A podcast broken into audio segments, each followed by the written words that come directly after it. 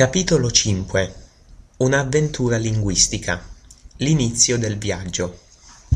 Beato l'uomo che, come Ulisse, ha fatto un bel viaggio e ha vinto il vello d'oro e poi eh, ritorna, esperto e competente, per trascorrere il resto della sua vita in famiglia.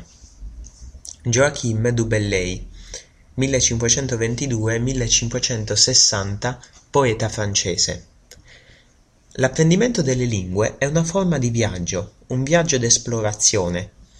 Iniziai a viaggiare quando ero ancora molto giovane e l'ho sempre trovato stimolante. Un linguista vero deve essere avventuroso e non lasciarsi intimorire dall'ignoto. Per illustrare questo, lascia che ti racconti la mia storia. Nacqui in Svezia nel 1945 ed emigrai quando avevo solo cinque anni a Montreal, in Canada, con i miei genitori e mio fratello Tom. I miei ricordi iniziano in Canada. Non ricordo di aver parlato una lingua diversa dall'inglese da bambino, anche se è certo che lo svedese fu la prima lingua che parlai. È possibile che aver imparato una seconda lingua da bambino mi abbia aiutato a diventare uno studente di lingue migliore in età adulta. Tuttavia conosco altre persone che emigrarono in Canada in età infantile e non hanno appreso nessuna, nessun'altra lingua. Conosco anche persone che nacquero in Canada e crebbero parlando solo in inglese, ma che alla fine divennero linguisti eccellenti. Attribuisco il mio successo nell'apprendimento delle lingue ad uno spirito di avventura e alla volontà di studiare molto intensamente. Credo che altri possano fare lo stesso se sono disposti ad intraprendere l'emozionante viaggio alla scoperta delle lingue. Uno dei miei primi ricordi di Montreal risale ad un malinteso nel 1952.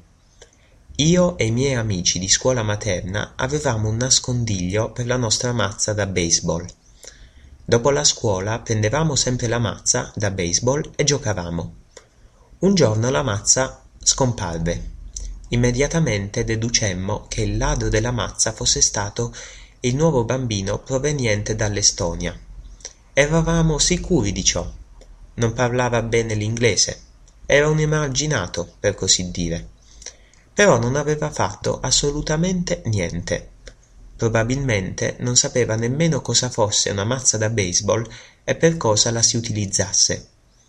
Alla fine tutto si risolse in modo amichevole. Credo che io, dopo un anno in Canada, fossi già stato accettato nel gruppetto di bambini. Successivamente anche il bambino dell'Estonia fu accettato. Questo incidente mi è sempre rimasto impresso come esempio di come le persone possano stare insieme ed emarginare gli altri. Ma l'accettazione è un diritto e per questo comporta un dovere. Una persona può essere emarginata all'inizio, ma è anche sua responsabilità rompere il ghiaccio e sforzarsi di essere accettata. Nella maggior parte dei casi, quando superai le mie apprensioni e feci lo sforzo di essere accettato da un gruppo linguistico diverso dal mio, la risposta fu sempre più accogliente di quanto avrei potuto immaginare.